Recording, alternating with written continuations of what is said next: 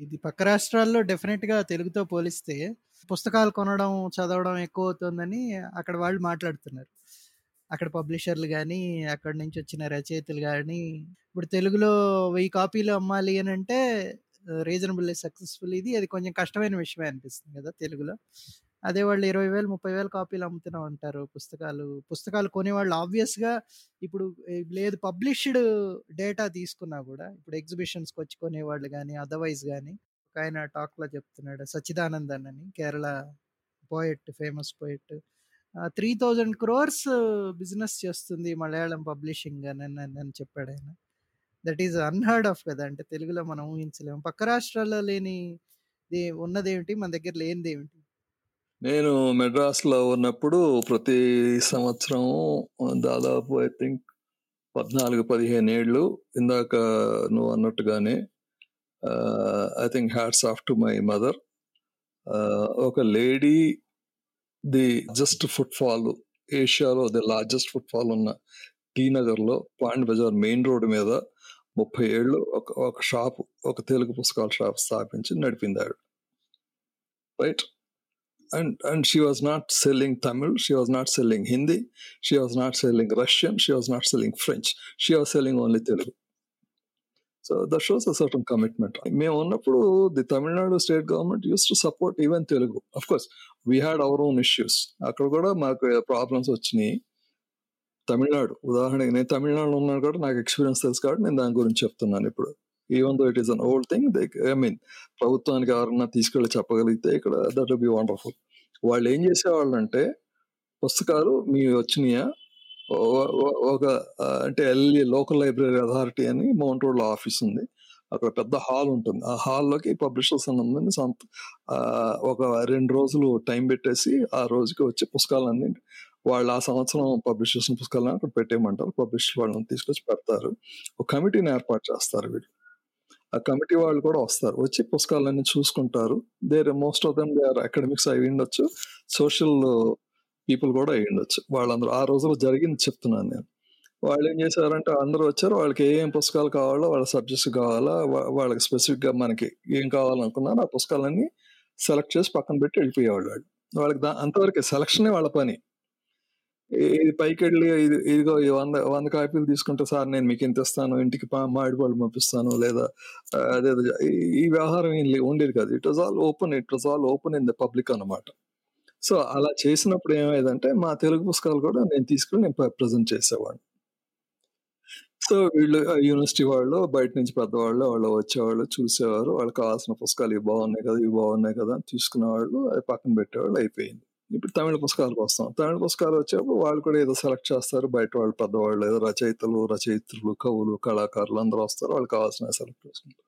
ఇవన్నీ అయిపోయిన తర్వాత సెలెక్ట్ చేసిన పుస్తకాలు ఆ శాంపిల్స్‌తో పాటు అథారిటీకి వెళ్ళినప్పుడు అథారిటీ విల్ డిసైడ్ ఎన్ని కాపీలు కావాలి ఈ పుస్తకానికి. మనకు వంద కాపీలు కావాలి, వెయ్యి కాపీలు కావాలి, ఐదు వేల కాపీలు కావాలన్నది వాళ్ళు లెక్కేసుకుంటారు. బడ్జెట్ ఉంటుంది. ఆ బడ్జెట్‌లో దాని ప్రకారం ఏ పుస్తకానికి, ఏ టైటిల్‌కి, ఏ ప్రాంతానికి, ఏ లైబ్రరీకి అంత ఇవ్వాలని డివైడ్ చేసుకుంటారు.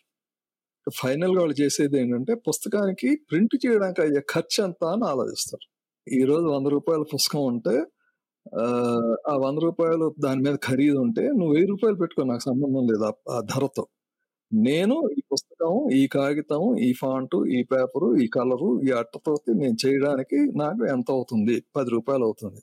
ఫైన్. ఈ పది రూపాయల మీద నీకు 10%, 15% నేను నీకు అడిషనల్‌గా ఎక్కువ ఇస్తాను. ఎందుకంటే నువ్వు రాసావు. సో నేను ప్రైస్ ఫిక్స్ చేస్తాను. ఆ ప్రైస్ ఫిక్స్ చేసిన దాని మీద నీకు ఇంత పర్సంటేజ్ ఇస్తాను. Everything is clear. అక్కడ ఏమి గోల్‌మాల్ ఏమీ లేదు. ప్రింటర్‌గా బిల్ ఇచ్చేస్తాడు.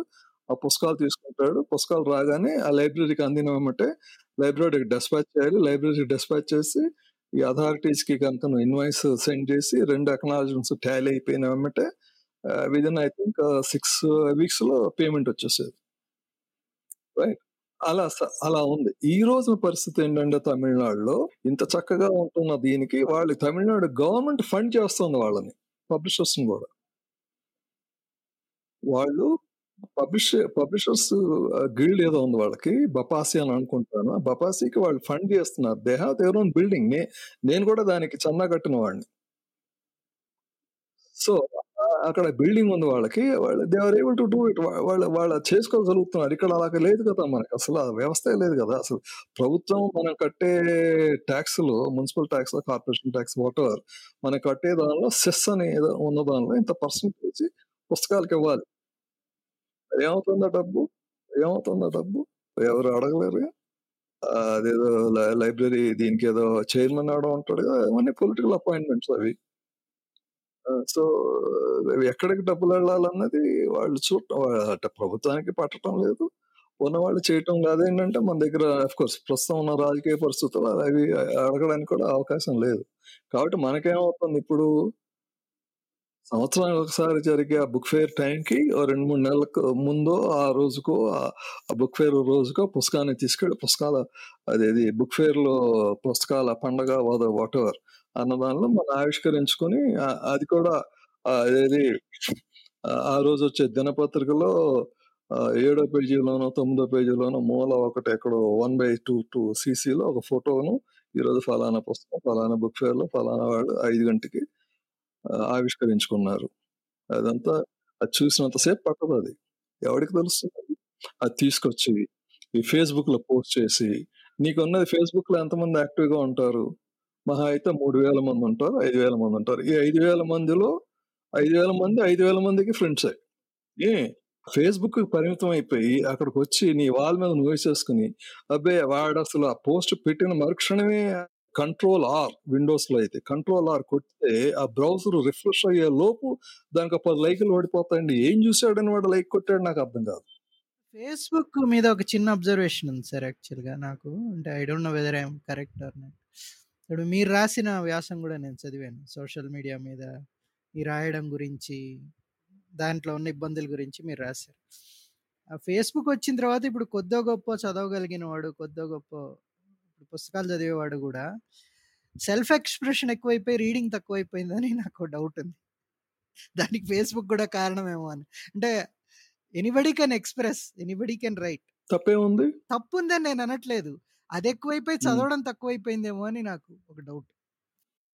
అంటే సోషల్ మీడియాలో వచ్చిన ఇబ్బందేంటంటే, ఫేస్‌బుక్ లాంటి మీడియాలో వచ్చిన ఇబ్బందేంటంటే ప్రతి వాడికి ఒక అభిప్రాయం ఉంటుంది. తప్పేం లేదు అందులో. ఇప్పుడు ఒకటి ఒక ఒక రాజకీయ కక్ష అంటే ఉంటుంది ఒకటి ఒక వాదం మీద వాడికి ఏదో ఉంటుంది. ఒక స్త్రీవాదం మీద ఒకటికి ఉంటుంది ఇంకోటి హైందవ మతం మీద ఒకడికుంటుంది. ఏదో నాస్తికుడు అంటాడు ఇంకొకడు. ఇంకొకడు ఇంకోటేదో అంటాడు. ఒకడేమో నాకు కిండిల్ అయితేనే నాకు ఈజీ అంటాడు. ఇంకోటి నాకు ప్రింట్ పుస్తకమే కావాలంటాడు. ఇంకోటి అసలు చిన్న పుస్తకాల షాప్‌కి వెళ్ళడం దండగంటాడు. ఇంకోటి పెద్ద పుస్తకాల షాప్‌కే వెళ్ళాలంటాడు. ఎందుకంటే వీడి దగ్గర అన్నీ ఉంటాయి. వాడి దగ్గర ఏమి ఉండవు కాబట్టి. ఎవరి అభిప్రాయాలు వాళ్ళవి. ఏదన్నా కథ కానీ ఒక కవిత కానీ ఒక ప్రక్రియ గురించి కానీ ఒక ఒక ఒక ఆలోచన గురించి కానీ నువ్వు ఏమైనా చెప్పదలుచుకుంటే అక్కడ ఫేస్‌బుక్‌లో ఎవడో నిలబడి మాట్లాడేవాళ్ళు చాలా తక్కువ మందుంటారు. నా వరకు నేను పెద్ద సలహా ఏంటంటే ఫేస్‌బుక్‌లోకి నువ్వు ఎంటర్ అయ్యి నువ్వేమైనా పోస్ట్ చేద్దాం అనుకున్నప్పుడు నీ చర్మం కనీసం ఒక రెండు అంగుళాల మందం ఉండాలి. ఏ అది గుచ్చుకోవడానికి అవకాశం లేదు. ఒకళ్ళు గుచ్చుకుని దిగుతుంది అని అనుకున్నప్పుడు దాన్ని తీసేసుకోగల సమత సమర్థత, ఆ తెలివి నీకుండాలి. ఆ తెలివిడు ఉంటే నువ్వు అందులో దిగాలి. దిగకుండా నువ్వు అక్కడికెళ్ళిపోయి నాకేదో అభిప్రాయం ఉంది నేను షేర్ చేసుకుంటాను. అంటే ఈ మధ్య చాలా మంది షేర్ చేసేసుకుంటారు. బీపీలు పెరిగిపోయి ఒక ఒకానొక స్టేజ్‌లో ఎవరో ఏదో అన్న మాటకి ఒకానొక రచయిత నేనెళ్ళిపోతాను, నేను దూకేస్తాను, నేను అది చేసేస్తాను, నేను ఇది చేసేస్తాను అని వెళ్ళిపోతే ఎంత దారుణమైన పరిస్థితి అది. ఏ అది ఎంత దారుణమైన పరిస్థితి. సరే ఇంకోటి అదైతే, ఇంకోటి మన తెలుగు సాహిత్య రంగంలో వాళ్ళెవరో ఎవరో ఒక కథ రాసుకున్నారండి. ఆ రాసుకున్న కథ నీకు నచ్చలేదండి. Fine that's okay. ఎవరి అభిప్రాయాలు వాళ్ళయి. నువ్వు ఇంకో కథ రాసి ఇంకో పత్రిక పంపించి ఆ సంపాదకుడు మనకు తెలియదు ఆ సంపాదకుడు ఆ కథను ప్ర ప్రచురించాడు. ఏ ఈ రాసిన కథలో రాసిన వ్యక్తి ఈ రచయితని నువ్వు నీ కథలో నువ్వు చంపేస్తావా? నీకు ఆ కథలో ఆ రచయిత వెలిపించిన అభిప్రాయం నీకు నచ్చలేదు కాబట్టి ఈ కథలో నువ్వు ఒక కథ రాసి అందులో నువ్వు చంపేస్తావా రచయితని? ఎంత దారుణం అది? పుస్తకాల పబ్లిషింగ్ విషయానికొచ్చేటప్పటికి ఆహ్, పబ్లిషింగ్ రంగం కొన్ని సాంకేతికమైన మార్పులకు లోనైంది. ఈ బుక్స్ ప్రాజెక్ట్స్‌లో కూడా మీరు పనిచేశారు కొంతకాలం. తర్వాత ఈ మధ్య ఆడియో బుక్స్, యాప్స్ కూడా వస్తున్నాయి. సో, ఈ సాంకేతికంగా వస్తున్న మార్పుల మీద మీ అభిప్రాయం ఏమిటి? తెలుగు సాహిత్యం సాంకేతికత అన్న ఇది తీసుకుంటే ఈ బుక్స్ తెలుగు వరకు పరిమితం అయితే మనం భారతీయ భాషలో కూడా తొలి ప్రచురణ సంస్థ అని అనుకోవడానికి Kinige dot com. Kinige dot కామ్కి నేను కన్సల్టెంట్గా చేశాను. కినిగే డాట్ కామ్ స్థాపించిన వాళ్ళు ప్రథమంగా మొట్టమొదట్లో ఉన్న ముగ్గురు కిరణ్ చావా అతను ఐటీ దిగ్గజం కంపెనీలో సాఫ్ట్వేర్ ఇంజనీర్గా చేసేవాడు కోడ్ అనుకుంటాను. ఆయనతో పాటు రమణ అని ఇంకొక ఆయన ఉండేవాడు. మూడు ఆయన వాసు. కిరణ్ వరకు మనకి తెలుగులో తెలుగు బ్లాగులకి మొదటిసారిగా తెలుగు బ్లాగులో తెలుగు అక్షరం. అప్పటి వరకు ఇంగ్లీషు హిందీ మలయాళం రష్యను ఏ భాష ఉన్నా కూడా తెలుగులో మొదటి అక్షరం బ్లాగులో పెట్టింది కూడా కిరణ్ చావా అతను ఆ రోజుల్లో మేము ఆది బ్లాగర్ అని అనేవాళ్ళం. సో వీళ్ళందరూ కలిసి రావడానికి కారణం అంటే అతనికి తెలుగు భాష మీద మంచి ఇది ఉండేది. చేయాలి తెలుగు భాషకి ఏదో చేయాలి సాహిత్యం ఏదో చేయాలి మంచి రీడర్ అతను. బాగానే చదువుతూ ఉండేవాడు విస్తారంగా చదువుతూ ఉండేవాడు తెలుగు కూడా ఏదో చేయాలని తాపత్రయపడేవాడు. అందులోంచి పుట్టింది కినిగే డాట్ కామ్. సో ఆమె ఇద్దరు మిత్రులు కూడా కలిసి చేద్దాం అనుకున్నారు. మొదలు పెట్టారు మొదలు పెట్టినప్పుడు నన్ను కన్సల్ట్ చేసినప్పుడు ఎస్ నాకేంటంటే అప్పటికి మా మెడ్రాస్లో మా రాణి బుక్ సెంటర్ అది ఒక స్ఫూర్తిగా నిలబడింది నాకు. వాళ్ళందరినీ మిస్ అవుతూ వచ్చాను. మా రాణి బుక్ సెంటర్ మిస్ అవుతూ వచ్చాను. ఆ రచయితలు ఆ సాహిత్యం. అందుకని వీళ్ళు అడిగినప్పుడు పైగా టెక్నాలజీ మీద ఇంట్రెస్ట్ ఉండటం నేను ఎంతూజియాస్ట్గా చెప్పుకోవచ్చు. తెలుగులో నాకు సరిగ్గా పదం దొరకటం లేదు. సో వాళ్ళు అడిగినప్పుడు దానిలో కన్సల్టెంట్గా నేను జాయిన్ అయ్యాను. అప్పుడు విస్తారంగా తిరిగా. తిరిగాను దానికి లీగల్గా అగ్రిమెంట్స్ అవన్నీ డాక్యుమెంటేషన్ అవన్నీ కూడా చేయించాం. వెబ్సైట్కి ఇన్పుట్స్ అవన్నీ చేసాం సాహిత్యం చాలామంది ఎక్కడికైనా మనం చెప్పుకోవాల్సిన ముందు రచయిత ప్రోత్సాహం కూడా ఉండాలిగా. సో వాళ్ళు స్క్రిప్ట్స్ ఇవ్వాలి స్క్రిప్ట్స్ ఇచ్చిన తర్వాత వాళ్ళకున్న అనుమానాలు ఉంటాయి. అవన్నీ కూడా నివృత్తి చేస్తూ బాగానే చేసాం. ఇట్ వాజ్ గుడ్ ఎఫర్ట్ మనకు అప్పటికే అమెజాన్ ఉంది. బాగా ఇండియాలో బాగా ప్రాచుర్యం పొందిన ఈ బుక్ అని చెప్పుకోవాలంటే Amazon Kindle is the prominent one in the Indian markets so కాకపోతే కిండిల్ కూడా ఏమైందంటే వాళ్ళు అప్పటికి ఇంగ్లీష్ ప్రధానం వాళ్ళకి ప్రథమంగా. హిందీ ఎలాగో ఉండేది. దక్షిణ భారత భాషల్లో తెలుగుకి వాళ్ళ ప్రాధాన్యత ఇవ్వాల. అది బహుశా నేను అనుకోవడం మార్కెట్ వరకు ఉంటాను అప్పటికే నేను అంతకుముందు ఏదో సందర్భంలో వాళ్ళని కాంటాక్ట్ చేయడం జరిగింది. అంటే తెలుగు చదువుదాం. ఈ బుక్స్ వస్తే బాగుంటుంది కదా ఇంగ్లీష్ చేస్తున్నారు కదా తెలుగు కూడా ఉండాలన్న ఇది. దాంతో చేసేవాళ్ళం. ఈ దీనికి అంతటి కారణం ఏంటంటే అంతర్జాలంలో తెలుగు కోసం మేము ఈ తెలుగు అని ఒక సంస్థ ఉండేది. స్వచ్ఛంద సంస్థ. ప్రధానంగా ఆ రోజుల్లో శిరీష్ అని ఒక ఆయన ఉండేవాడు. వీవెన్ ఉండేవాడు. నేను వీవెన్ అని. తర్వాత మేము నాని అని పిలుచుకునే రెహమాన్ రెహమాన్ షైక్ తను ఉండేవాడు. మేము ముగ్గురం ప్రధానంగా. మాతో పాటు మహేష్ కత్తి మహేష్ ఉండేవాడు. ఇలా కాకుండా కశ్యప్ అని చాలా మంది మిత్రులు ఉండేవాళ్ళం. మేమందరం కలిసేవాళ్ళం. సెకండ్ సాటర్డేనో సండే ఈవినింగ్ కేబిఆర్ పార్క్ అనుకుంటాను. ఆ పార్క్లో లేదా యువతల పార్క్ లోను అక్కడ ప్రతి కలిసి సాయంత్రం పూట ఒక గంట రెండు గంటలు కూర్చుని అక్కడ స్త్రీలు కూడా వచ్చారు. వాళ్ళ జ్యోతి వలభోజు వచ్చేవారు. తర్వాత అరుణ పప్పు ఆ, వీళ్ళందరూ వచ్చేవాళ్ళు. వాళ్ళందరం కూర్చుని ఎలా చేయాలి ఏం చేయాలి అంటే అంతర్జాలం. అంటే ఇంటర్నెట్కి లో మనం తెలుగు ఎలా ప్రమోట్ చేయాలన్న దానిలో కిరణ్ కూడా అందులో ఉండేవాడు. సో వీళ్ళందరికీ ఏంటంటే ప్రధానంగా వీళ్ళందరికీ తెలుగుని ఎలా ప్రమోట్ చేయాలి ఇంటర్నెట్లో అన్నది ఆలోచన. దాని వైపు ఎలా చేయాలి ఏం చేయాలన్న దాని మీదుగా మీ మార్గదర్శకాలు ఎలా చేసుకోవాలి అన్నట్టుగా. అందులో భాగంగానే హైదరాబాద్లో జరిగే బుక్ ఫెయిర్లో లో స్టాల్ ఒకటి. ఆ స్టార్ కూడా హైదరాబాద్ బుక్ వాళ్ళు బుక్ ఫేర్ కమిటీ వాళ్ళు మొదట అంగీకరించలేదు. వాళ్ళే ఏ ఇదేనా మీరు డబ్బులు కట్టాలి అద్దె కట్టాలి కరెంట్ ఉంటాయి ఇవన్నీ ఖర్చులు ఉంటాయి కదా అని అన్నారు. మొత్తానికి దానికి ఏదో పూనుకుని నేనే మాట్లాడా వాళ్ళతో మాట్లాడా ఆ రోజుల్లో. అలా కాదు మేము స్వచ్ఛంద సంస్థ. మేము ఈ ఫాంట్లు గీంట్లు అవన్నీ కూడా ఫ్రీగానే ఇస్తున్నాం ఉచితంగా ఇస్తున్నాం అందరికీ. అక్కడ కంప్యూటర్ పెట్టుకొని ఎలా టైప్ చేయాలి తెలుగులో నువ్వు నీ కంప్యూటర్లో అలా నీ అమెరికాలో అంటే సెట్టింగ్స్ అవి ఎలా పెట్టుకోవాలి ఎలా పెట్టుకుంటే నువ్వు తెలుగులో టైప్ చేయొచ్చు అవన్నీ కూడా మేము వంతులు వేసుకుని ఆ రోజు సాయంత్రం మధ్యాహ్నం రెండింటి నుంచి రాత్రి ఎనిమిది ఒకసారి తొమ్మిది అయ్యేది. అక్కడ కూర్చొని వచ్చిన వాళ్ళందరికీ ఉచితంగా ఈ ఈ ఫాంట్స్ ఉన్నవి కానీ లేకపోతే ఉపకరణాలు అంటే సాఫ్ట్ టూల్స్ సాఫ్ట్వేర్ ఏమన్నా ఉంటే అవన్నీ కూడా మేము ఫ్రీగానే సీడీలో చేసి ఇచ్చేవాళ్ళం. ఇది కాక ఈ e Telugu dot O R G అనే వెబ్సైట్ ఒకటి ఉండేది. I don't know if it still ఫంక్షనల్గా ఉందో లేదో తెలియదు ఈవెన్ నాని అదే రెహమాన్ శిరీష్ గారు వీళ్ళందరూ కూడా కాలేజెస్కి ఇన్స్టిట్యూషన్స్కి వెళ్ళేవాళ్ళం. అప్పట్లో ప్రణాళిక వేసుకుని ప్రెస్లకు కూడా వెళ్ళాం. ప్రెస్ అంటే మీడియాకి బాబు మీరు కూడా తెలుగులో చేయొచ్చు. అని చెప్పి వాళ్ళకు కూడా చెప్పడం క్లాసులు తీసుకోవడం ఇలా చేసేవాళ్ళు అనమాట అందులో భాగంగానే కినిగేలో ఏమయ్యిందంటే ఈ తెలుగు టైప్ చేయడం దగ్గరికి వచ్చేప్పటికి ఇబ్బందులు ఎదురవుతున్నాయి అని చెప్పి సురవర అన్న పేరుతో కీబోర్డ్స్ కూడా చేయించారు అప్పట్లో. కీబోర్డ్ మీద ఏంటంటే దానికి ప్రత్యేకత ఏంటంటే కీబోర్డ్ మీద అక్షరాలు తెలుగులో ఉంటాయి. తెలుగు అక్షరాలు గుర్తించి చేసుకోవడం ఈజీ కదా అని చెప్పి చేసాము. అలానే కీబోర్డ్ ట్యూటర్ కూడా ఒకటి ఉండేది ఆన్లైన్లో. తెలుగుకి విడిగా ట్యూటర్ ఉండేది.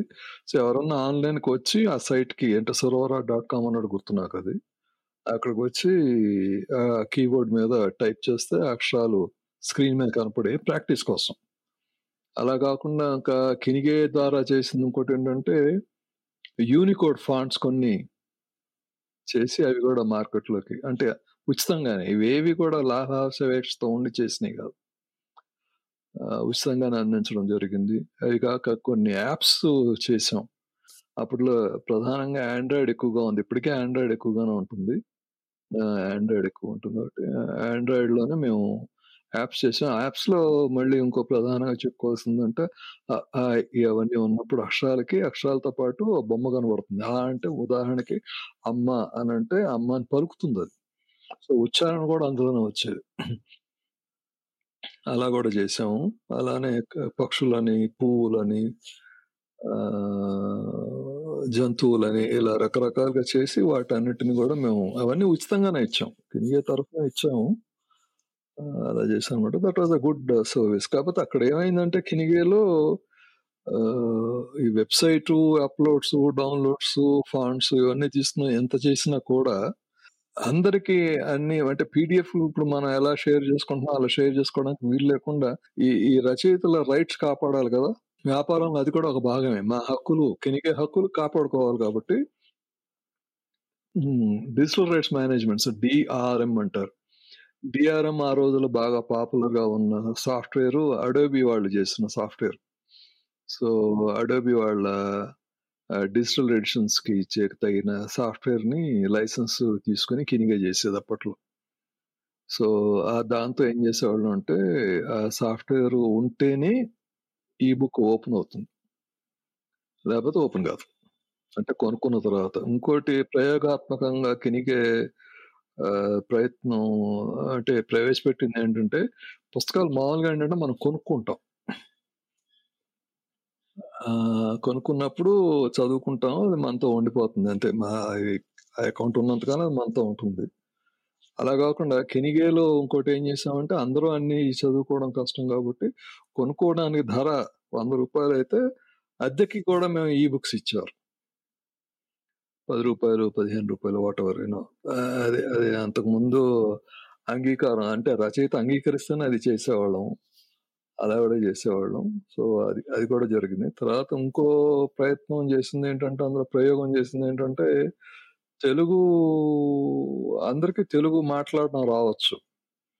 కానీ తెలుగు చదవడం రాకపోవచ్చు. తెలుగు వినడం బాగానే ఉంటుంది. తెలుగు చదవడం రాకపోతుంది. కాబట్టి అది టెంగ్లీష్ అని తెలుగు అక్షరాలను ఇంగ్లీష్లో చేయడం. అలా కూడా కొన్ని పుస్తకాలు ప్రయత్నించాం కానీ అది పెద్ద సఫలీకృతం కాలేదు. కెనిగే గురించి మాట్లాడుతున్నాం కాబట్టి ఇంకో మాట కూడా చెప్పాలి. కెనిగే చేసిన వాటిల్లో మేము కెనిగే మ్యాగజైన్ కెనిగే పత్రికను కూడా తీసుకొచ్చాము. అందులో కెనిగేలో ప్రచురించిన పుస్తకాలు వాటి వివరాలు రచయితలు మరొక మాత్రమే పరిమితం కాకుండా ఇతరుల దగ్గర నుంచి కూడా కథలు కవితలు అలాంటివి ఆహ్వానించి పోటీలు కినిగే నిర్వహించిన పోటీలు వాటి వివరాలు అవన్నీ కూడా చేసాము. అందులో కొంచెం కినిగే పత్రికని పూర్తిగా ఒకరి చేతిలో పెడదామని చెప్పి అప్పట్లో మెహర్ని ఎన్నుకొని మెహరు సంపాదకత్వంలో కినిగే పత్రిక వెలువడేటట్టుగా అప్పుడు ఆయనకి అప్పచెప్పాము. ఆయన it it is duty to the best of visibility Kinige పత్రిక కూడా మంచి ఆదరణ అతని సంపాదకత్వంలో మంచి ఆదరణ లభించింది. ఆ తర్వాత నేను చేసినంత కాలం చేశాను బాగానే ఉన్నాయి అన్ని బాగానే ఉన్నాయి అనుకున్నప్పుడు నా అవసరం పెద్ద అనిపించలేదు అని అనుకున్న సందర్భంలో నేను ఇంకా తప్పుకున్నాను అనమాట ఈ రోజు ఒక ప్రాంతం నుంచి ఇంకో ప్రాంతానికి వెళ్ళాలంటే ఐమ్ టాకింగ్ అబౌట్ సిటీలో కొంత దీనికి వెళ్ళినప్పుడు సిటీలో కదా ఈవెన్ ఊళ్ళకి వెళ్ళినప్పుడు కూడా మనం ఇక్కడ నుంచి విజయవాడకో లేకపోతే నిజామాబాద్కో లేకపోతే కరీంనగర్కో ఇంకెక్కడికి వెళ్ళాలనుకుంటే if carrying by bus the best thing is you have an audio ఎందుకంటే నువ్వు నువ్వు నువ్వు నువ్వు కిండిల్ లాగా ఒక రీడర్ని పెట్టుకుని నువ్వు చదవడం కష్టం. ఎందుకంటే కళ్ళకి strain so when you have an audio book why not కదా? కాబట్టి ఇక్కడికి వచ్చేది ఏంటంటే వీటిల్లో ఇప్పుడు ఉన్న వాటిల్లో మళ్ళీ మూడు ప్రధానంగా కనబడతాయి. ఒకటి ఏంటంటే దాసు భాషితం అని ఒకటి చూశాను. Dasu Bhashitam paid app so వాళ్ళు కూడా ఏదో తీసుకొచ్చారు ఏదో కింద మీద పడుతున్నారు చేస్తున్నారు. సో అదొక స్టేజ్లో ఉంది. అలానే ఇయర్ హుక్ అనే ఇంకో యాప్ ఉంది. బట్ ఇయర్ హుక్ ఏంటంటే లిమిటేషన్ ఉంది ear హుక్కి. In the sense that if you're looking at the eco system of the mobile telephone చూస్తే డివైసెస్ చూస్తే Android has got you know more percentage of the market share than the iPhone so but ear hook ఏమైందంటే they are looking only at Android for various అది వాళ్ళ personal వాళ్ళ business ఇది అది so they are looking at that aspect of it so iOS లేదు కాబట్టి I can't comment on నేను కావాలన్నా నేను ట్రై చేయలేను. But the third app which we're talking about I referring to Chaduvu. Chaduvu is they both on what you call iOS లోనూ ఉంది Android లోనూ ఉంది. వాళ్ళ UI is beautiful UI they have beta దగ్గర నుంచి నేను దాదాపుగా ఐ స్టార్టెడ్ ఫాలోయింగ్ ఇట్ అనుకుంటాను. బికాస్ ఆఫ్ పర్సనల్ ఇంట్రెస్ట్ నాకు బికాస్ Uh, టెక్నాలజీ ఒకటి రెండు how these people are going to work it out అని. So they are bringing beautiful content of course మంచి కాంటెంట్ ఉంది. Of course there are also new fresh content కూడా తీసుకొస్తున్నారు. అందులో ఏంటంటే పెద్ద ప్లస్ పాయింట్ ఏంటంటే you have a novel and you have an anthology of short stories ఉన్నా కూడా విడిగా ఇండివిజువల్గా స్టోరీస్ కూడా ఇస్తున్నారు వాళ్ళు. యాక్చువల్గా మేము వేదిక నేను నిర్వహిస్తున్న వేదికలో uh, యాక్సిడెంటల్ కోఇన్సిడెంటల్గా ఏమైందంటే శ్రీపాద వారి కథ ఒకటి నేను వినడం జరిగింది. It's it's a long story it's long పెద్ద కథ అది. అది నేను చదవడం జరిగింది. అలా మా సత్యం వేమూరి గారు ఆయన కూడా చాలా ఆయనకి ఏంటంటే అప్పుడే క్యాట్రాక్ట్ సర్జరీ అయింది. అనిల్ ఇది ఏంటి ఎలా చేయాలి ఏంటనంటే ఐ సెట్ చదువు ఉంది కదండి ఇలా ఉంటుందండి అంటే ఆయన చెవి పక్కన పెట్టుకుని ఆ రెండు రోజులు మూడు రోజులు ఆయన మొత్తం కథ విని అనిల్ ఈ కథ చాలా బాగుంది కదా బాగుందండి మనం వేదికకి ఇంట్రొడ్యూస్ చేయొచ్చు కదా అన్న చేయొచ్చు అండి మరి మీరు చేస్తారా? ఈ వారమే చేసేద్దాం అన్న ఆ మంత్ అంటే కాదు కాదు నేను కొంత నాకు ఇది కావాలి కదా టైం కావాలి కదా అన్నారు. అంటే he was just you know he just went through surgery and all that I said all right పర్వాలేదండి నెక్స్ట్ మంత్ చేసుకో. సో చదువులో విన్న కథని ఆడియో స్టోరీని మేము వేదిక ద్వారా మా శ్రోతలకు అందించాం.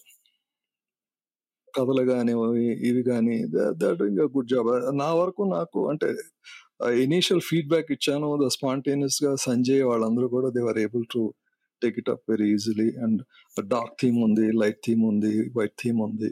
థీమింగ్స్ ఉన్నాయి. అలానే ఆడియో ఉంది పాజ్ ఉంది స్క్రోల్ ఉంది. ఫాంట్ సైజెస్ కూడా మనకు కావాల్సిన పద్ధతిలో చేసుకోవచ్చు. So UI is beautiful UI they have. Of course there are still some small bugs here and there. But over period of time they should be able to do it I don't know revenue model also I think in రోజుకి రూపాయి కూడా పట్టలేదు I think it's about rupee I think I don't know they are going to hike it up but I think it's something like three to four hundred rupees అనుకుంటాను ఆ, నాలుగు వందల రూపాయలు అంటే రోజుకి రూపాయి కూడా పడదు. రూపాయి రూపాయి పాల పడుతుంది ఇట్స్ ఓకే ఇట్స్ ఓకే. రూపాయి అంటే నువ్వు ఇక్కడ నుంచి మెట్రోలో ఒక ప్రాంతం నుంచి ఇంకో ప్రాంతంకి వెళ్ళినప్పుడు లేదా ఒక బస్ స్టాండ్లో ఒక బస్ నుంచి ఒక స్టాప్ నుంచి ఇంకో stop వెళ్ళేలోపు you can always listen or you can always if seat ఉంటే కూర్చొని you can you can read it అంటే of course it depends on the screen limitations ఏ ఉంటాయి. But the device that's all right that's all right అంటే నువ్వు జేబులో వంద పుస్తకాలు పెట్టుకుని వెళ్ళలేవు కదా? This is good this is good Kinige నుంచి నేను బయటకు వచ్చినామంటే దేవర్ మెనీ ప్రపోజల్స్ కొంతమంది సిమిలర్ ప్లాట్ఫామ్ మనం చేద్దామండి అని నన్ను అప్రోచ్ అయిన వాళ్ళు ఉన్నారు. కొంతమంది యాప్స్ ఏవో చేద్దాం అనుకుంటున్నాను అడిగిన వాళ్ళు ఉన్నారు. నన్ను చెన్నై నుంచి బెంగళూరు నుంచి ఎవరు ఇద్దరు ముగ్గురు వచ్చి నన్ను వెతుక్కుంటూ నేను ఎక్కడో విజయవాడ బుక్ ఫేర్లో ఏదో హడావిడిగా ఉంటే ఏదో దీనిలో బిజీగా ఉంటే వాళ్ళు అక్కడ దాకా వచ్చి అనిల్ గారు మీతో మాట్లాడాలి ఏంటంటే no we're planning something like this so why don't help us అది ఇది అన్న సందర్భాలు ఉన్నాయి. కానీ అవన్నీ they died a natural death because I knew ఇప్పుడు స్టోరీ టెల్ కానీ ఇంకోటి కానీ ఏమైందంటే story tell I think is coming from Europe and you know they may not be aware of the local markets and you know kind of thing ఈ రెండు కాకుండా మనకి ఇంకో పెద్ద ఇదేమైపోయిందంటే యూట్యూబ్లో వీళ్ళు ఆడియోలు అని చెప్పి చేస్తున్నారు. అది I don't think that is right thing అంటే కొంతమంది మేము అడుగుతున్నాము మేము చేస్తున్నాం అని అన్నారు కానీ అది you're infringing on the copyright of the author so తెలుగులో తెలుగు కాదు Indian కాంటెక్స్లో I think after the death of the writer sixty one years వరకు copyright will belong to him or her or the family members అది చాలా మంది అది పట్టించుకోకుండా చేసేస్తున్నారు అది. అది కరెక్ట్ కాదు. పైగా నువ్వు ఆడియో చేయాలనుకున్నప్పుడు YouTube is not the right media. The right medium would be a podcast.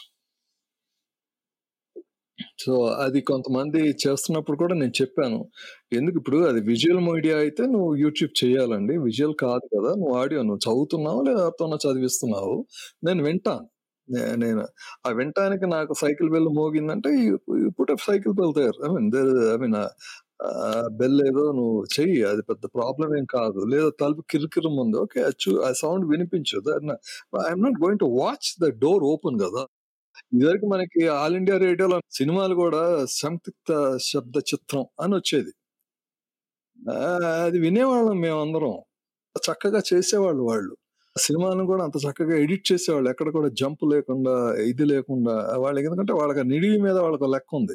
అరవై నిమిషాలు ముప్పై నిమిషాలు నలభై ఐదు నిమిషాలు నలభై రెండు నిమిషాలు ఆ రెండు నిమిషాలు కుదించాలి. నువ్వు ఎలాగైతే ఈ పాడ్కాస్ట్ అయిపోయి ఉండవు నువ్వు ఎడిట్ చేస్తావో అలా వాళ్ళు కూడా ఎడిట్ చేసుకుంటారు. So you can do that.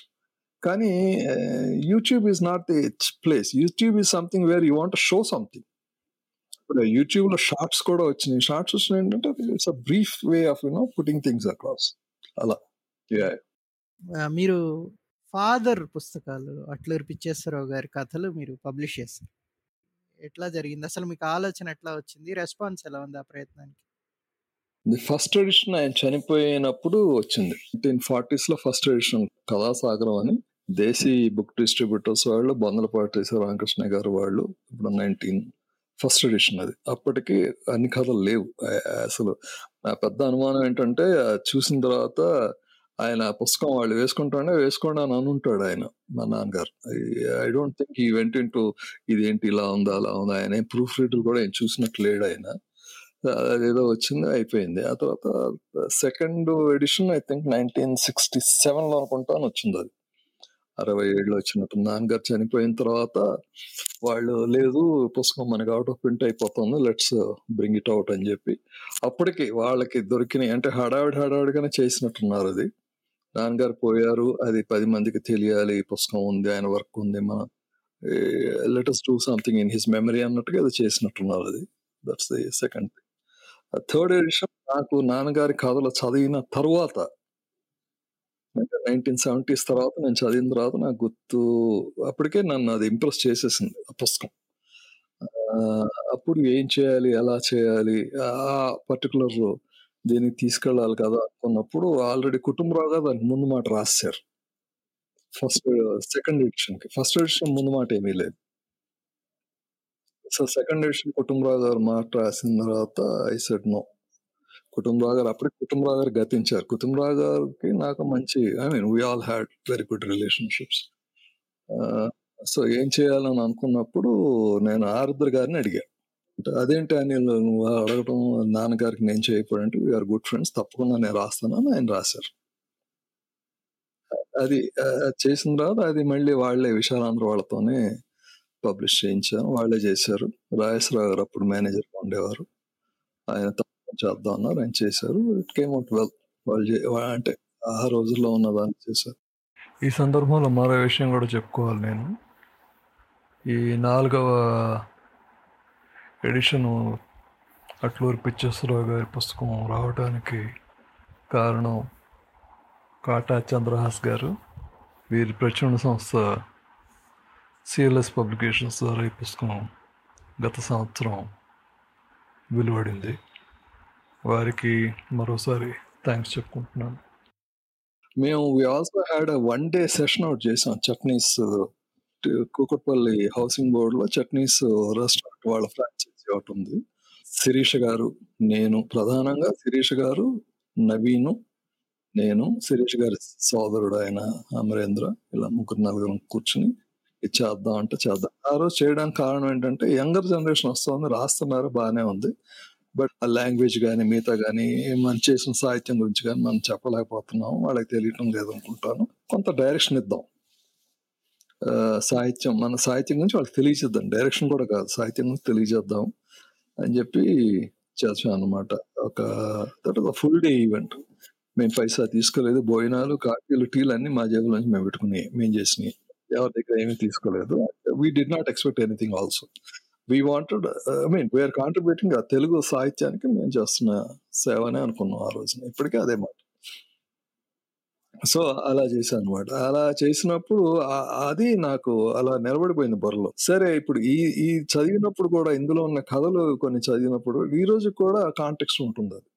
కొన్ని కథలు కొన్ని కథలు కాదు దాదాపు అన్ని కథలు ఈ present socio economic political situation within this country కూడా యాప్ట్ అని అనిపించింది. కాకపోతే వచ్చిన ఇబ్బంది ఏంటంటే అందులో కొన్ని ఉన్న కాంటెక్స్ట్లు కొన్ని వ్యక్తులు కానీ కొంతమంది కొన్ని ప్రాంతాలు కానీ కొన్ని పరిసరాలు కానీ వాటి గురించి నా జనరేషన్కే కాదు తెలియదు అంటే మేము కూడా మేము చదువుకున్నాం కానీ మే మేము చదువుకున్నది కూడా అంత కరెక్ట్గా లేదన్నమాట. So I said no this is not this bike ఈ జనరేషన్ మిలీనియల్స్ కానీ అనుకున్నాం కాబట్టి అంటే I wanted this to go to the future generations so ఎప్పటికైనా అది అలా ఉండిపోతుంది ఒక రికార్డ్ ఉండిపోతుంది అన్నట్టుగా చేసింది అనమాట అందులో భాగంగానే నేను I had to do a lot of research ఈ రీసెర్చ్ చేసిన సందర్భంలో నాకు అటు అటు యుఎస్ నుంచి ఇటు ఆస్ట్రేలియా నుంచి కూడా నాకు ఇదిగోండి నాన్నగారి పుస్తకాలు కావాలని అడిగితే ఆంధ్రజ్యోతి కానీ నవ్యలో శర్మ గారు కానీ వీళ్ళందరూ కూడా నాకు హెల్ప్ చేశారు. పబ్లిష్ చేశారు. సాక్షిలో ఐ థింక్ ఖదీరు రాజిరెడ్డి వీళ్ళందరూ పైగా కిషోర్ వీళ్ళందరూ ఉన్నారు. వాళ్ళందరూ కూడా నాకు హెల్ప్ చేశారు పబ్లిష్ చేసి చిన్న జస్ట్ స్మాల్ బాక్స్ అట్లా పిక్చర్స్ కథలే ఆ దగ్గర ఉంటే ప్లీజ్ దయచేసి మా ఫార్వర్డ్ చేయండి. పుస్తకం వేస్తున్నాం. అదంతా చేసి ఇదంతా కొలోట్ చేసి కొల్లెట్ చేసి అవన్నీ చేసేటప్పటికి మధ్యలో ఒక పెద్ద యునిక్ థింగ్ ఏం జరిగిందంటే నాన్నగారు తను హిందీలో రాసుకున్న కథను తెలుగులో కూడా ఆయన చేసుకున్నారు. ఆ కథ కూడా దొరికింది నాకు. దొరికితే అది thanks to I think it was Ramanamurthy గారు అనుకుంటాను. ఆయన అనిల్ గారు చూడండి అంటే అప్పుడు మా నారాయణ వీళ్ళందరూ కలిసి చూసి ఆ పుస్తకానికి అది కూడా ఇంక్లూడ్ చేసి వీటన్నిటికీ కూడా నేను అందులో ఫుట్ నోట్స్ పెట్టాను. శ్రీశ్రీ అంటే ఎవరు ఈ రోజు ఉన్న గోల్గా అంటే ఎవరు ఫలానా ఊరు ఎక్కడ ఉంది ఇదేంటి ఇవన్నీ కూడా ఫుట్ నోట్స్ ఎండ్ నోట్స్తో పెట్టి చేశాను అనమాట అలా చేసిన పుస్తకం అది. రెస్పాన్స్ నేను ఎవరికైతే అందాలనుకున్నానో వాళ్ళకి అందిందని అనుకుంటున్నాను నేను. ఆ, సరే పంతొమ్మిది కోట్ల మంది తెలుగు వారిలో వెయ్యి మంది చదివారా అంటే దాని మీద నేను కామెంట్ ఏమీ లేదు ఇంకా. ఎందుకంటే ఇందాక ఆల్రెడీ చెప్పేశాను కదా. పుస్తకంలో కాంటెంట్ లేదా అంటే నన్ను అదే దీని మీద ఎక్కడో డిటిఎల్సి అని డెట్రాయిట్ లిటరీ వాళ్ళు ఈ పుస్తకం గురించి వాళ్ళు చర్చ పెట్టుకున్నారు. ఐఏఎస్సి బెంగళూరులో ఈ పుస్తకం గురించి చర్చ పెట్టుకున్నారు. ఆ, కొన్ని ఇన్ఫార్మల్ మీటింగ్స్లో కొంతమంది ఈ పుస్తకం మీద చర్చలు పెట్టుకున్నారు. I think that's more than enough బహుశా తెలుగు పత్రికల్లో ఆ, ఎడిటోరియల్ పేజెస్లో పుస్తకాల గురించి రాయడం చాలా తక్కువ. అలాంటి సందర్భంలో మనకి కె. శ్రీనివాస్ ఆంధ్రజ్యోతి వివిధలో ఈ కే. దాదాపు పుస్తకం గురించి చక్కగా ఆయన రాశాడు so I thank you on that so అలా అలా చేయడం మూలంగా ఏమైందంటే కొంత స్పృహ ఉన్న వాళ్ళు చదువుకున్న వాళ్ళు కావాలనుకున్న వాళ్ళు ఇది కావాలి అనుకున్న వాళ్ళు వాళ్ళందరికీ ఎవరికైతే నేను అందాలనుకున్నానో వాళ్ళందరికీ అందరికీ కాకపోయినా చాలా మందికి అందిందని అనుకుంటున్నాను. ప్రస్తుతం అయితే నా దగ్గర కాపీలు లేవు. అయిపోయినాయి. వేదిక ఛానల్ మీరు నిర్వహిస్తున్నారు కదా ప్రతి రెండో శనివారం అనుకుంటా కథా సాహిత్యం మీద ఏదో కథ ఎంచుకొని మీరు చర్చ అనేది చేస్తున్నారు చాలా కాలంగా. చివరిగా ఆ ప్రయత్నం గురించి చెప్తారా? చివరి ప్రశ్న వేదికని రెండు వేల పద్నాలుగు జూన్ రెండో ఆదివారం చేసిన ఓ మొదటి సెషన్. అది ఆలంబనలో జరిగింది. Alambana is a non profit school. Socially weaker and economically weaker sections కోసం శిరీష్ గారు దాసర్ శిరీష్ గారు పరిపూర్ణ గారి అమ్మాయి ఆవిడ ఆలంబన అని ఒక స్కూల్ మొదలు పెట్టారు ఆ స్కూల్ ప్రాంగణంలో ఆ, మనం చేద్దామండి ఇక్కడ చేద్దాం. ఇంకా ఇంకేమో ఉన్నాయి కానీ అవన్నీ మానుకుంటాను నేను దీనికోసం మనం చేద్దామండి అని ఆవిడ సపోర్ట్ ఇచ్చారు. ఆవిడ సపోర్ట్ లేకపోతే వేదిక ఇంతకాలం రన్ అయ్యేది కాదు. ఆ, సో వేదిక చేయడానికి కారణం అంటే ఇందాక నేను అన్నట్టు మళ్ళీ నేను మళ్ళీ మద్రాసుకి వెళ్తాను అక్కడ మేము చేసిన రాణి బుక్ సెంటర్ ద్వారా ఆధునిక రచనల సంఘం కానీ లేకపోతే అభ్యుదయ రచన సంఘం ద్వారా కానీ మేము నిర్వహించిన కార్యక్రమాలు సాహితీ కార్యక్రమాలు ఇవన్నీ. ఇందాక అన్నట్టుగా కృష్ణ గారి బిఎస్ఆర్ గారి రచన కానీ ఇలాంటి కొన్ని ఈవెంట్స్ అన్ని మేము చేసాం కాబట్టి నాకు అంటే బహుశా నాకు మొదటి గుర్తు పుస్తకాలే కదా. నాకు ఇంకేమీ పెద్ద ఇదేమీ లేదు కాబట్టి సాహిత్యంతోనే ఉన్నాను కాబట్టి ఒక విధంగా అది కూడా నేను వేదిక చేయాలి అని అనుకోవడానికి కారణం కూడా అదొక రీజన్ దాని మూలంగా వేదిక కంటిన్యూ అవుతూ వచ్చింది. In fact I think one of the driving things అన్నది బహుశా it's it's sort of a tribute to my mother was been doing all those things so అవి కంటిన్యూ చేయడం నేను చేయగలంతకాలం చేస్తాను. అప్పుడప్పుడు అనిపిస్తుంది ఎందుకులే అన్నట్టుగా. కానీ we did a wonderful job అంటే